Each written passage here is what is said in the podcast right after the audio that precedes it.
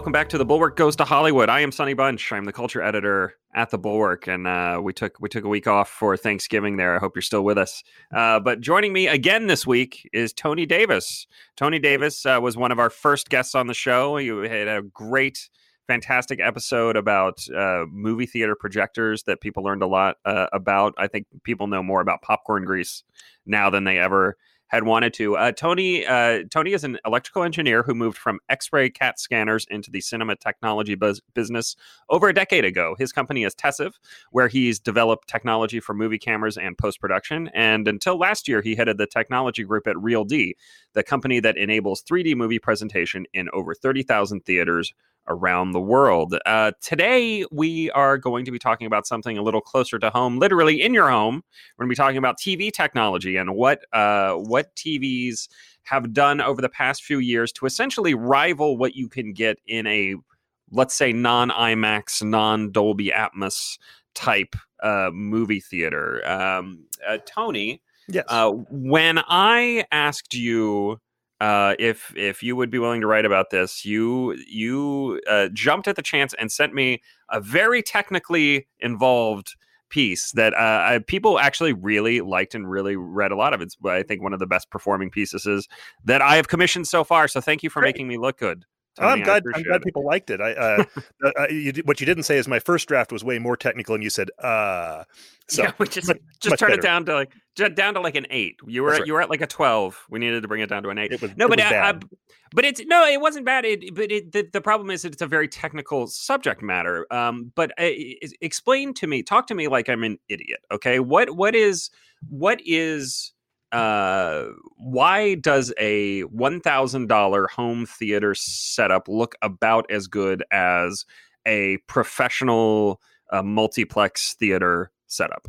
Well, sure. Uh, I mean, it's it. There's a lot of metrics that that we would look at, but just at a top level, it's about as good. Uh, you know, the the image that you get off of about a thousand dollar or less than a thousand dollar television uh, these days is is really does rival what you get on the screen in movie theater. And partly that's because what's on the screen in movie theaters is a digital standard that was set up about 15 years ago. And uh, and it hasn't really changed very much for a lot of reasons. Partly, it's it's just a very highly standardized, highly regulated environment, which is generally good.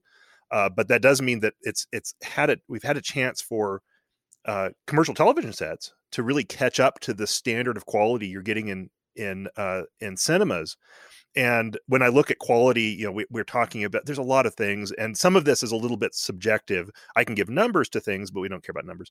Um, but but really you know for the first time ever you're now seeing things in the home that are objectively at least as good if not objectively substantially better than what you get in commercial theaters in a standard commercial theater. Mm-hmm. and and a lot of that's you know contrast and color and things like this. Sure, sure. So uh, let's let's take a step back and look at the kind of progression of TV qualities over the years, if we can do that. Sure. So I I still have in my home um, uh, a plasma. I have sure. actually have two plasmas, um, yeah. and I I never I never upgraded to LCD, despite LCDs being much lighter mm-hmm. and kind of easier to to to use because the LCD black levels were never good enough for me. I am I like to watch in a dark room and I like my black levels to be like midnight black. Yes. Um and the LEDs even I have found were not quite up to that standard either, though they're much better than the LCDs. Right. Uh, is is my understanding. So it, let's let's talk first about the difference between uh, the RIP plasma, yeah. uh, uh you know, uh, tech and then LCDs and LEDs and why some worked better than others for this almost very specific like I I am obsessed with black levels. Black That's level. like the thing I am most obsessed with. Well, certainly. Well, I mean, plasmas were a fantastic technology. They were uh, they expanded on they essentially expanded on CRT televisions. They used the same basic phosphors, and they worked in a similar way. But you got this much you got a flat screen and a much higher resolution. And the thing about black levels is when it when those pixels are not energized they're off. I mean, there's no light leaking out of that pixel at all. and that's one of the things that's beautiful about plasma also uh, the color rendition on plasma was really quite good it covered the full color range that that phosphorus could cover which was uh, which was quite good and was in fact the standard uh, for color uh, uh, tests and and color um, uh, grading in Hollywood for a long time. They uh, until fairly recently they were using CRT monitors for color grading, and that's uh, it, much more recently than you'd think. They were still mm-hmm. using CRT monitors. Um, liquid crystal televisions, you know, had you know the, the, the they had cost advantages and they had energy advantages, uh, but they did not have the color range that plasmas had, and they did not have black level. That is, when a pixel on a liquid crystal television turns off, there's still a lot of light leaking out through that pixel, and that does a lot of things to it. First of all, I mean, it's the obvious. If you have a, you know, if you're rolled to credits and you see a lot of light still coming off the screen, that's kind of annoying. But it does more than that. It it will mess up your colors. So when you have uh, your leading lady wearing this, you know, beautiful red dress, and it's all and there's some nice soft, there's highlights and shadows. What happens in those shadows is that red turns to sort of a milky white. It's no longer that brilliant red. And in fact, a lot of what we consider brilliant reds or brilliant blues are what we're seeing in the shadows, not so much the highlights. It's not a bright blue that gets you. It's actually those dim blues that are fading off. And that's the thing that, you know, Technicolor used to do really well. You know, Wizard of Oz has these fantastic emerald colors that they chose, you know, and and and the ruby slippers so that they rendered in those dark levels really well. Plasma does that super well. You have that, you so you're, so it's really not just about, uh, you know, kind of darks going dark, which is one of the things we do want for night scenes, but it's even in a bright scene if you don't have those black levels going down where they need to go, your colors look muted and kind of milky. And mm-hmm. that's what liquid crystals couldn't do. Look, LCD televisions, LED televisions are just a modification of an LCD television. They're still an LCD television. They just started doing this local dimming thing to try to fix that, mm-hmm. and it helps a lot. But it gives you different artifacts. Now you have these kind of weird halos that happen around people. You know, bright things have kind of a funny halo around them. Uh, you also will see the the backlight sort of lag a little bit, and, and you know you, you'll have the you'll see these brightness patterns shifting over your screen like like clouds are moving across the screen. Uh, it was sort of a compromise. It was a way to make LCDs sort of work better, and it does work better. Uh, but we've been waiting for the next thing that could give us those black levels and give us the color range that we really wanted. Mm-hmm. And uh, and that is basically OLED. It's it's OLED, yeah. So so I mean, yeah, yeah to yeah, to, to keep not keep you in suspense. That's OLED. Uh, so uh, o- OLED screens are here. They've been around for a while. We've had OLED displays on a lot of things, and they've been around. The thing that's happened with OLED, uh, and I would say really pretty much last year and this year, is the prices have started to knee over. They've started to drop into the range where a wider audience might buy one. So they're not the five to seven thousand dollar displays or the ten thousand dollar crazy things that people would buy. Now you can get them for uh, small ones for less than a thousand. Uh, a sixty five inch uh, this year about eighteen hundred dollars for a sixty five inch, which is you mm-hmm. know that's that's still a chunk of money. That's uh, but it's it's much more affordable uh, than they have been, and so we're starting to see mm-hmm. them in wide distribution. Mm-hmm. And all right, so explain explain to folks why the OLED works better than the regular LED uh, uh, setup. Right. So an OLED doesn't have a liquid crystal facing on it. So a regular LED television is basically these these large white LED sections with a liquid crystal in front of it. Again, lots of light leaking, and they're sort of trying to put this together. That uh, let me not talk too badly about that. That can be done really well. So you mm-hmm. will see some vendors who make systems like that, and in fact, some of those systems can achieve peak brightness levels that are in fact higher than you get out of OLED but you're always going to have some artifacting going on with that. And so I'm not, let me not just bash everybody who's making some of these pretty slick uh, LCD systems. But there is something about the kind of purity of an OLED system. OLEDs have, uh, and they've got their downsides too, but the, their upsides are they go fully black when you want them black. They also have very high peak brightness. Uh, they can hit, you know, about 600 uh, nits or so, uh, which is pretty good. Um, and uh, so that's a that's a number. It's good. It's a yeah. good number. It's good. Uh, that's a good number. It's a yeah. good number. That's that's why my my charts in the article are just color coded. I'm like, yeah, they're just it's good. Uh, uh and uh, so the and that's quite a bit brighter than you'll get off of a movie screen, for instance. Um, all all televisions can get brighter than you'll get off of a movie screen for a lot of reasons. Uh, and then they have a very high resolution, so you can have these little OLED pixels, and you can have lots of them.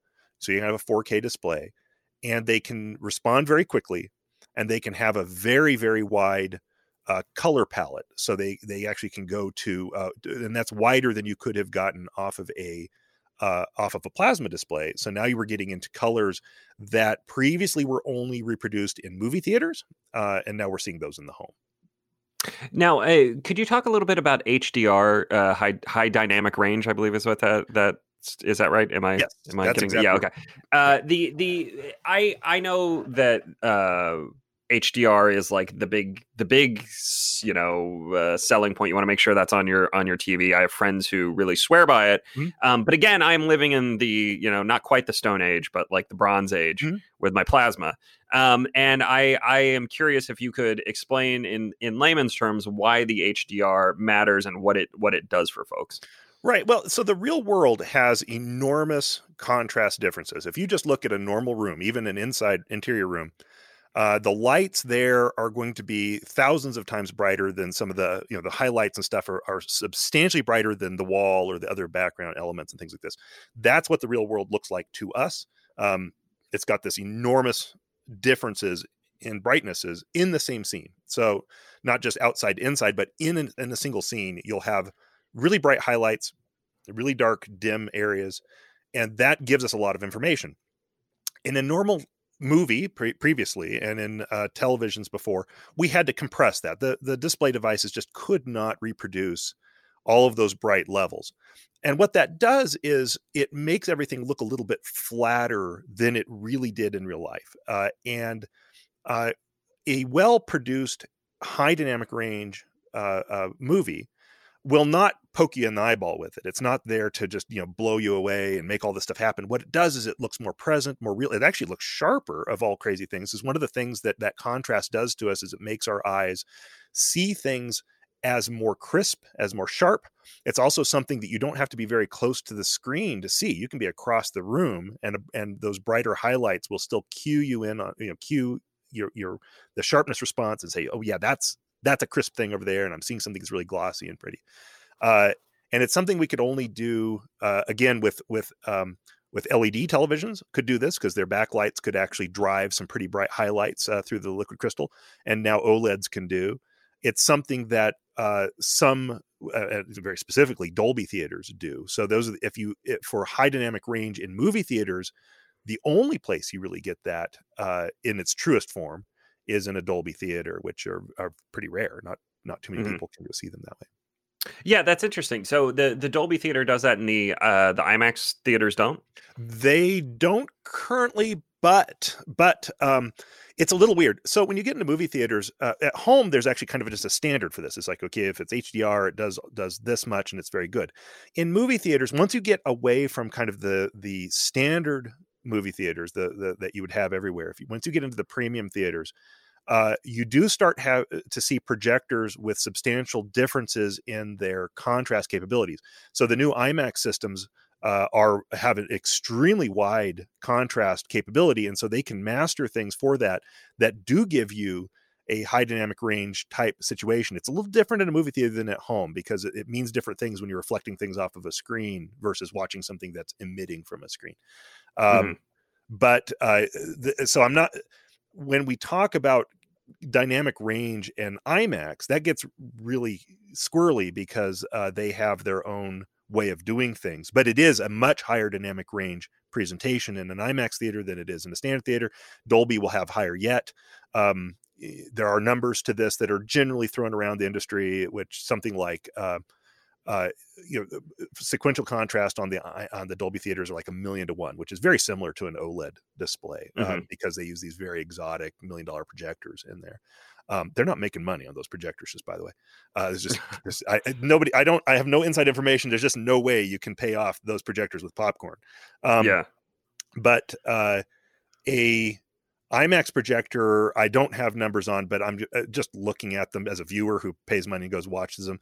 They're hitting easily ten thousand to one, if not uh, if not much higher than that. Mm-hmm. And they also have good what we call sequential contrast, which is when you have something bright on one side of the screen and dim things on the other side of the screen. You don't want to uh, wash out the dim things with the bright things. Uh, you want to um, have your dim things still dim and the pretty red dress over there and everything that you've got.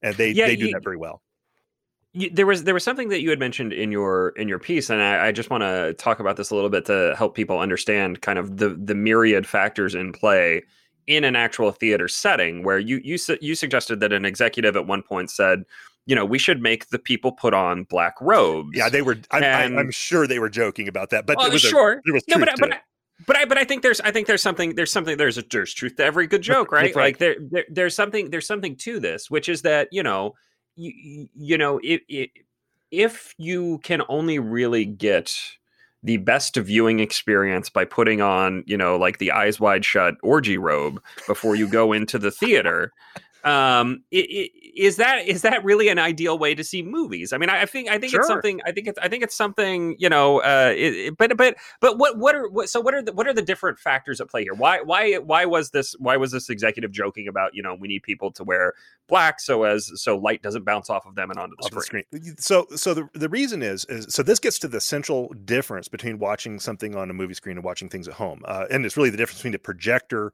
and a television. Um, if you're if you sit you go to the movie theater before the movie starts and you sit down with your popcorn and you look in front of you what do you see? You see a giant white screen. It's white. That is the darkest black you're going to have is that white screen with no illumination on it. And so that's why we make the whole room dark. Uh, but we we in a movie theater we make black by not shining light onto a very very white surface a, a, a highly reflective surface um, that's a hard way to make black uh, because any stray light in the theater is going to cause that black to not be black anymore.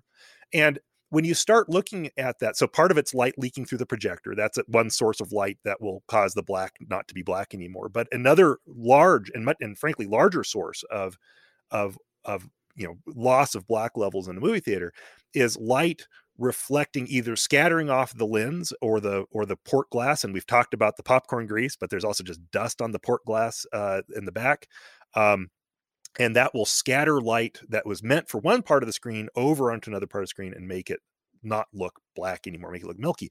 But as much as that happens, another thing that happens is you're you've got a bright light on one side of the screen. That light comes off the screen, it hits the seats and it hits the patrons in the movie theater. And there's a reason that all the seats are pretty dark colored and the walls are dark colored and the ceilings dark colored. They used to do them red, and that that's now out. Nobody does red interiors anymore in movie theaters. We do it black because we don't want that reflected light coming off the interior walls, ceiling, and and everything. But then people go sit in the in the seats and they wear white t-shirts uh, and that we measured that. We actually we had uh, gantries and light meters and all kinds of people climbing all over stuff. That's actually something we actually sat there and measured and we would have employees come sit down in our in our little test theater and put different cloths in front of them and we'd measure how much it changed the black levels and it was huge. It was actually one of the most dominant impacts on the image quality was what the patrons were wearing after you'd handled everything else in the theater.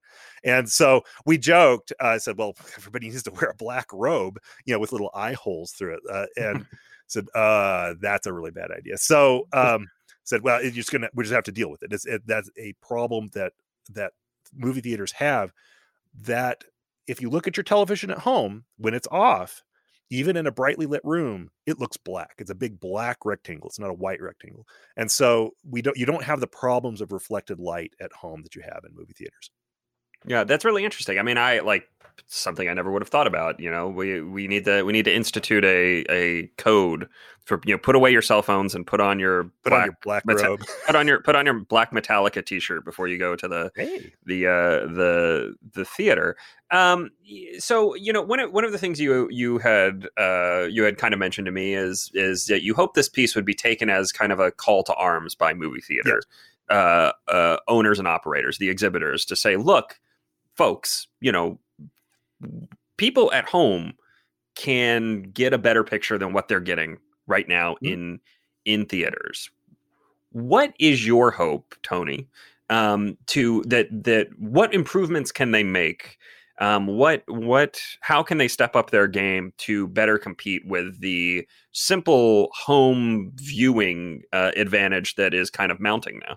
Right. Well, there's been several proposals out there, uh, and I think there are some straightforward things that can be done. One one of the first ones is um, there is uh, a difference in the master quality that is the actual data that's being played in movie theaters versus at home and it used to be that what you had in movie theaters was substantially better than what you had at home. So you popped a blu-ray disc in at home that wasn't as good as what they had in the movie theater. That's not really true anymore now that 4k blu-rays are here. 4k blu-rays uh, now i don't have numbers to back this up i just have empirical evidence they're they're basically better than anything you mm-hmm. ever get in a movie theater. Uh, so the master you can buy at home for 12 bucks or 20 bucks is a better quality master than uh, in, in most respects than than what you're getting in the movie theater. That's not entirely true, but the but the the one in the movie theater could be quickly fixed. And there's been a proposal rattling around the industry for five to seven years, and it's a very simple change. They just need to increase the bit rate. Uh, say, okay, it's running at 250 megabits. Um, let's conclude. Let's increase that to a gigabit many projectors are capable of that right now. So this is really a standards change. It, they, it needs to be a standards change because the studios need to master it at that higher bit rate, and you need to qualify which projectors can do that high bit rate and which ones can't. But the standards groups who do this need to actually pass that and say yes, gigabit is now the answer. We're not really; you know, they might change a few other things, but the the master, what, what's called the D- digital cinema package, the DCP, uh, needs to be upgraded at the standards level. And if that happened, that would be an almost instantaneous change industry because so many projectors out there right now could mm-hmm. adopt those new changes already. Uh, ex- explain to me, talk to me like I'm stupid. What what what is bitrate, and how does that uh, how does that impact what people actually see on the screen? Oh, think of it as uh, you know you've got, you've got your internet connection in your house, and if you're watching streaming, if you've got a low bit rate connection at your house. You have low low megabits, right? So you're you've got a, a you know 10 megabit connection or a 5 megabit connection. Your streaming isn't going to look very good because it's going to have to send a very low bit low data rate signal through that and it's going to look kind of pixelated and it's got to have a lot of jaggy artifacts and and and all kinds of things will happen to it and it's going to be kind of low resolution. When you have a higher uh, a data rate connection, you know, at your house, you can have a better quality picture. And this is also true in the movie theater. Now, they don't download their stuff; it comes on in a hard drive. But you know, there's pipes internally. There's a bunch of cables and stuff that go from hard drive to projector, and all of those things were set to 250 uh, million bits per second, and that was the the setup that they had. Uh, and the standard they put together. Now, a lot of them can go faster, but that's what they put in place. That sounds like a lot. It really is quite a lot. But they, on top of that, put a pretty old fashioned compression system on top of that. Use JPEG 2000 uh, for the compression system, which there were there are pluses and minuses. I'm not beating up on JPEG 2000, but um, when you do that, you leave a lot of your bandwidth on the table. So the more data you can pass through whatever system it is if it's your blu-ray system which they you know blu-rays are 40 megabits and if you have a 4k blu-ray they're 100 megabits or so the more data you can push through and the better your compression system is that you're using in this the better the image on screen is going to look. It's going to be it's going to be cr- clearer crisper sharper. It's going to be a better picture. So and this is just a function of a changing you know how the dcps are mastered mm-hmm. uh, but also b uh, it, would it be just like a firmware update to the to the projectors? I mean how, how would that actually work? You say most of them can do it. Why aren't they doing it? Yeah uh, it's, it's so the the whole industry is run by standards and standards committees. Um, and so you have literally, I mean, meetings where a bunch of people sit around the table, people from different companies, and they say, okay, so if we make a thing with this much with this bit rate, how many people can play it? You know, right now, and they say, oh, you know, we have this one projector in the corner, it wouldn't be able to do it. All right, let's not make that a standard. You know, so they actually, it's so it's a um, there's a, a, variety of groups who do this, um, and they write word documents that get approved and they get sent out. Uh, it's very bureaucratic. Uh, the reason for that is so is to keep uniformity across the industry so that if i get a digital cinema package hard drive so a hard drive shows up in my movie theater i'm in a movie theater in you know oklahoma hard drive shows up i pop it in the machine i hit ingest and play and it goes we expect that to work i cannot have that not work mm-hmm. um, however everybody's sort of known that we need to get a higher bit rate going and so the major manufacturers of all this stuff have been in, increasing some of the capabilities of these projectors and systems in anticipation of a new standard coming down the line.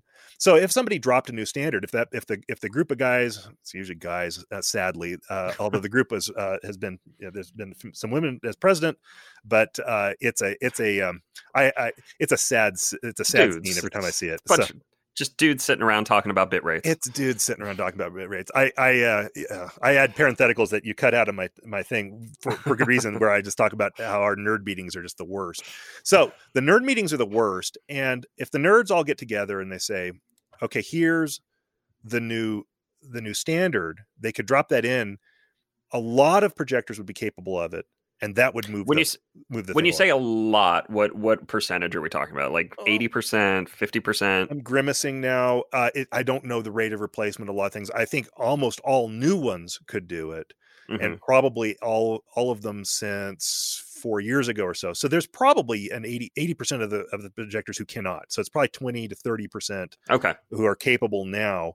The upgrades for the rest of them may not be that painful and of course you could have uh, you could have a dual spec people hate this but say okay well here's your dc uh, dcp v2 and you could advertise it or and i think that's where it's really getting bound up is in a marketing question it's like well if we made a new better version of the system how would we brand that you know and mm-hmm. you know mm-hmm. if we had a guaranteed 4k you know the dirty secret is you know, a lot of projectors are 4k capable that's a lot of projectors are 4k capable but almost no content is distributed to the movie theaters in 4k it's almost all 2k what, yeah, why why is that? Uh, you you you talk about this in the piece a little bit, but why why uh why not take advantage of the full capabilities of your projector if you are, you know, marketing your cinematic experience as an experience. Well, it, it, has a lot to so so the decision of 2K or 4K is a studio decision when they make their um their their packages uh, their, their movie packages they send out.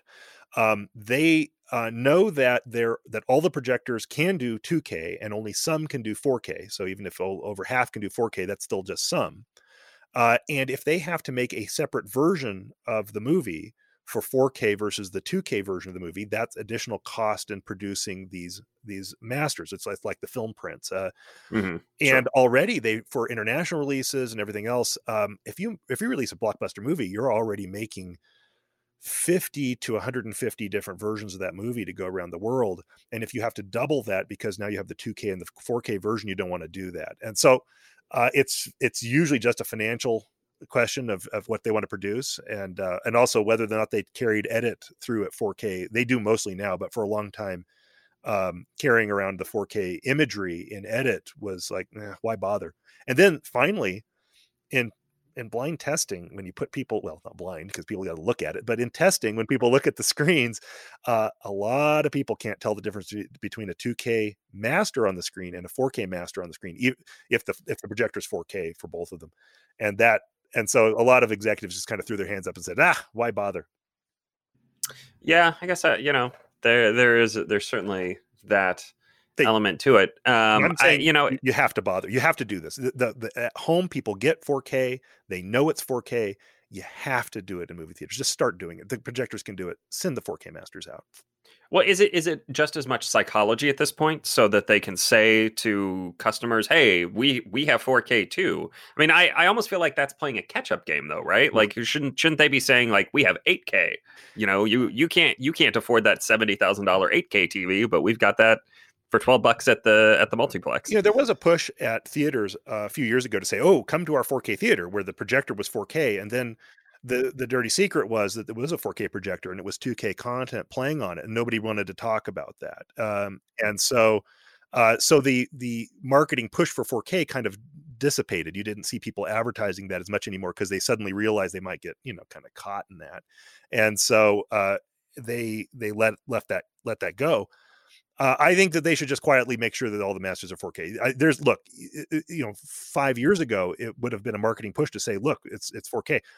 The projectors are capable of 4K right now. It's a no cost thing to go ahead or very low cost thing to start sending your masters out in 4K, which also will benefit if you increase bit rate. So these are there are some you know fairly inexpensive things to do. A lot of this does not require equipment changes. It just requires doing things, you know, getting the the word documents put together. Everybody agrees we're going to do it send the 4K masters out, and then you know make sure your lenses are clean. And uh, and the other thing I'd push for is uh, with with equivalent with the same DC uh, uh, um, the um, uh, digital light processing systems, the DLP projectors that we currently have, um, better lenses can actually make a big difference in contrast on screen. And so a lot of it actually has to do with lenses. So there are some things mm-hmm. also just cleaning the things out. Please clean the things out. so uh, a lot of this helps. Uh, you know. Yeah. No, I what is so uh in terms of changing out the lenses, I, I, I know nothing about projector lenses. What's what what would the would it just be getting a new one and putting it in? I like that sounds expensive. It, is, is my point. lenses are expensive. I know lenses. I used to have a DSLR, and I know lenses are expensive. You are you are correct. Lenses are very expensive, uh, but they're less expensive than a whole projector. So, uh, roughly speaking, uh, lenses for cinema projectors are about eight thousand uh, dollars for a, a, projector lens, and uh, a really high contrast lens. And there have been some prototypes of this. RealD was making prototypes of this. Other companies have looked at high contrast lenses, and uh, and IMAX has all their own in-house lens design. They do some amazing stuff over there. Um, the lens is a huge part of the projection system. It's it's a place that uh, where money actually helps a lot because better polishing of glass and things like that matters. It, it shows up on screen. Uh, a very high quality lens might be a $15,000 lens. That's still less than a projector, but it's a huge chunk of money. Uh, the big question there is does it really help uh, on screen performance? The way I usually think about it is, uh, and it does help on screen performance. We, we, we have metrics of how much it, it improves things. But when I look at that, uh, at any quality aspect, I say, okay, there's a graph someplace where if I increase go at higher quality on the x-axis audience happiness with the output is going to go up on the y-axis what's the shape of that? Is it is it just flat line that they can't tell the difference at all between any quality i present? In which case i'm not going to put any money into that. Is it a nice you know really high you know quick quickly changing line going up really fast? Well then put money into that because people will notice it. But what it really gets to is this is kind of my kind of foundational thing on all of this stuff is and and the reason that i'm a huge fan of movie theaters um you can spend a lot of money at home and you can make a fantastic home theater system. and You can get everything tweaked and you can figure out what the HDMI audio return channel does, or who the hell knows. Uh, you can do, uh, you can get all this stuff working. Why do you want to do that? I mean, if you're me, sure, it's fun to tweak with this stuff, but most people don't want to do that. What they want is they want to go watch a movie. They want to enjoy the movie. It's about the movie. It's not about all the technology and all the stuff that's in the back, all this stuff they expect to outsource that to somebody. They expect somebody else to make that totally work. And they won't know that they enjoyed the movie because the black levels were fantastic uh, or because the sound was great or because the lens was super sharp and crisp. They will have just enjoyed the movie. And all of those things contributed to it because a bad every piece of that is important for the movie experience a lot of which is very difficult to quantify i can quantify all of the aspects of it but i can't quantify enjoyment and that emotional aspect that movies give you. And so this is why I kind of keep shouting to my colleagues and and everybody look these things matter. They, you're never going to make a cost benefit analysis where you're going to you're going to know exactly how they matter, but they do. You just know that they do. Do your best on each one of these. Do the things that that can make the image better on screen or people are going to figure out how that audio return channel works and they're going to stay home they're just going to do it. Yeah. Uh, I, I want to shift back to TVs just for a moment because there is a question that I often get from people, and I, I only know the correct answer. I don't know why it's the correct answer. Um, could you could you explain the difference between QLED and OLED? Because uh, I, it's like a Samsung specific branding thing. It's it's basically just oh, it's just LED. Yeah, yeah. But they, they kind of they wanted it to sound like it competes with OLED. Yeah, they use. Uh, so I think the Q stands for quantum dots, which is some sort of a. Honestly, people have explained it to me too, and I'm sitting there going, "It's a what now?" Um, so I, I but it, it's basically an LED television. It's a very well done one. I mean, the the QLED ones uh, have a, a LED backlight with a lot of zones and a liquid crystal front, and they can do very high peak brightnesses, and they can do very good color, and uh, uh, so they can do a lot of neat things with it. Um, I uh, it really depends on what your metric is that you care about. Now, one of the things we didn't talk about is how eye filling a screen is. So, mm-hmm. a 65 inch television does not fill your eye up at a normal viewing distance as well as a real movie theater. I mean, you'd have to sit, and we usually talk in screen heights, but you want to be about one and a half screen heights away. That means you need to sit three feet from that screen and, and put on your reading glasses if you're me, uh, and watch a movie that way to have an eye filling experience. So, a bigger television will help. And one of the things is with a lot of liquid crystal technologies, if what you care about is eye filling more than black levels or other things, you can get a bigger television for the same price uh, in a liquid crystal set, a QLED mm-hmm. or, or else, uh, uh, else other uh, LED television. If what you care about is black levels and color saturation and things like this, then yeah, an OLED is going to be a more pure uh, uh, image quality. So it really depends a little bit on which metric you care about the most, if it's bigness or if it's color and mm-hmm. brightness. Because right now you can't have everything. Right and of course all of this ignores sound which is is a whole different podcast no. frankly i'm i'm not a i'm not a sound guy that's a jvl thing jvl is very much into to sound and and that sort of stuff i i just have a, a pretty standard sound bar in yeah. front of my my plasma which which does the trick creates the rumbling it's a rumbling and does does the thing yeah. i i have a um i have a, a atmos decoder uh which is uh so for seven hundred dollars, you can go to Marantz and buy a really nice uh, uh, little um, amplifier that does Atmos decoding. And Atmos is uh, as an object sound system is pretty amazing. You can go look at all those things. But yeah, roughly speaking, in a house, you can fill it with sound. You can have fantastic sound in your house.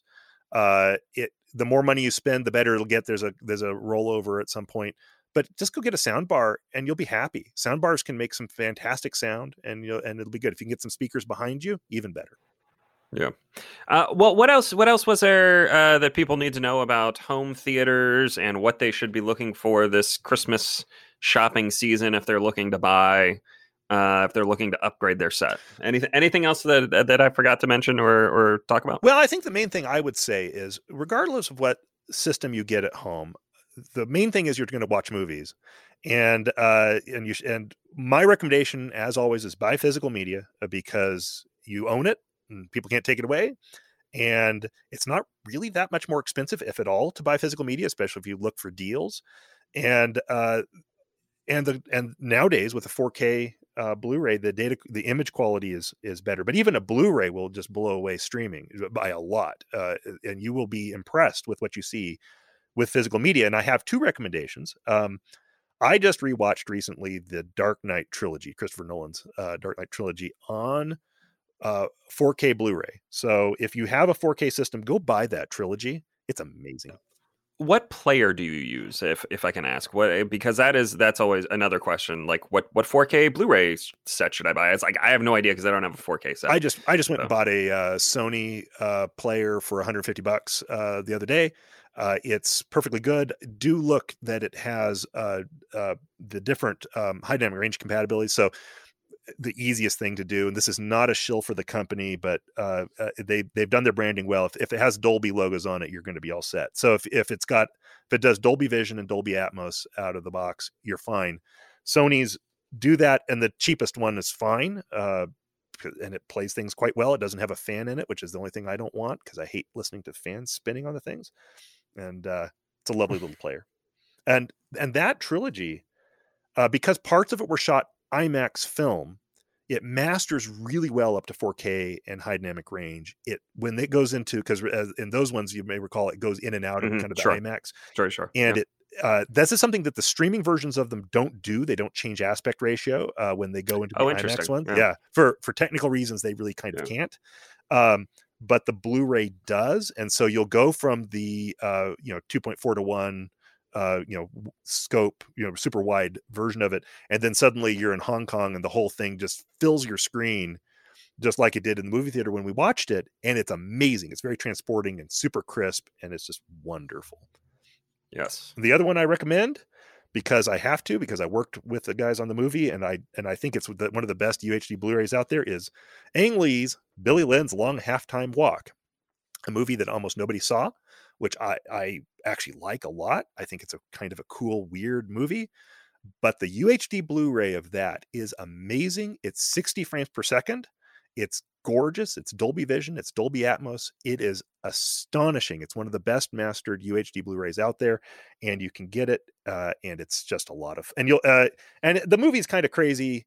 Um, there's a central piece of that movie that is the the actual halftime show and the battle sequence if you don't watch the whole movie, although I recommend doing that, if you just watch that sequence, it will blow you away. It's amazing. Mm-hmm. hmm But this is not in 3D, which was, I believe, the original, the theatrical was in 3D, right? Right. Uh, UHD yeah. Blu-rays do not support 3D, although that Yeah. package no 3D. no 3D. Although that package does include the 3D standard Blu-ray as well uh, in there, if you happen to have Oh. a 3D television. But it, it includes both. It's a very nice package and very affordable. Uh, great. Well, thanks, Tony, for coming back on the show. I really appreciate it. Uh, I I love uh, being one of these nerds talking about bit rates in the the you know on on on the podcast and and on the internet. Um, I will be back next week with another episode of The Bulwark Goes to Hollywood. Please tune in.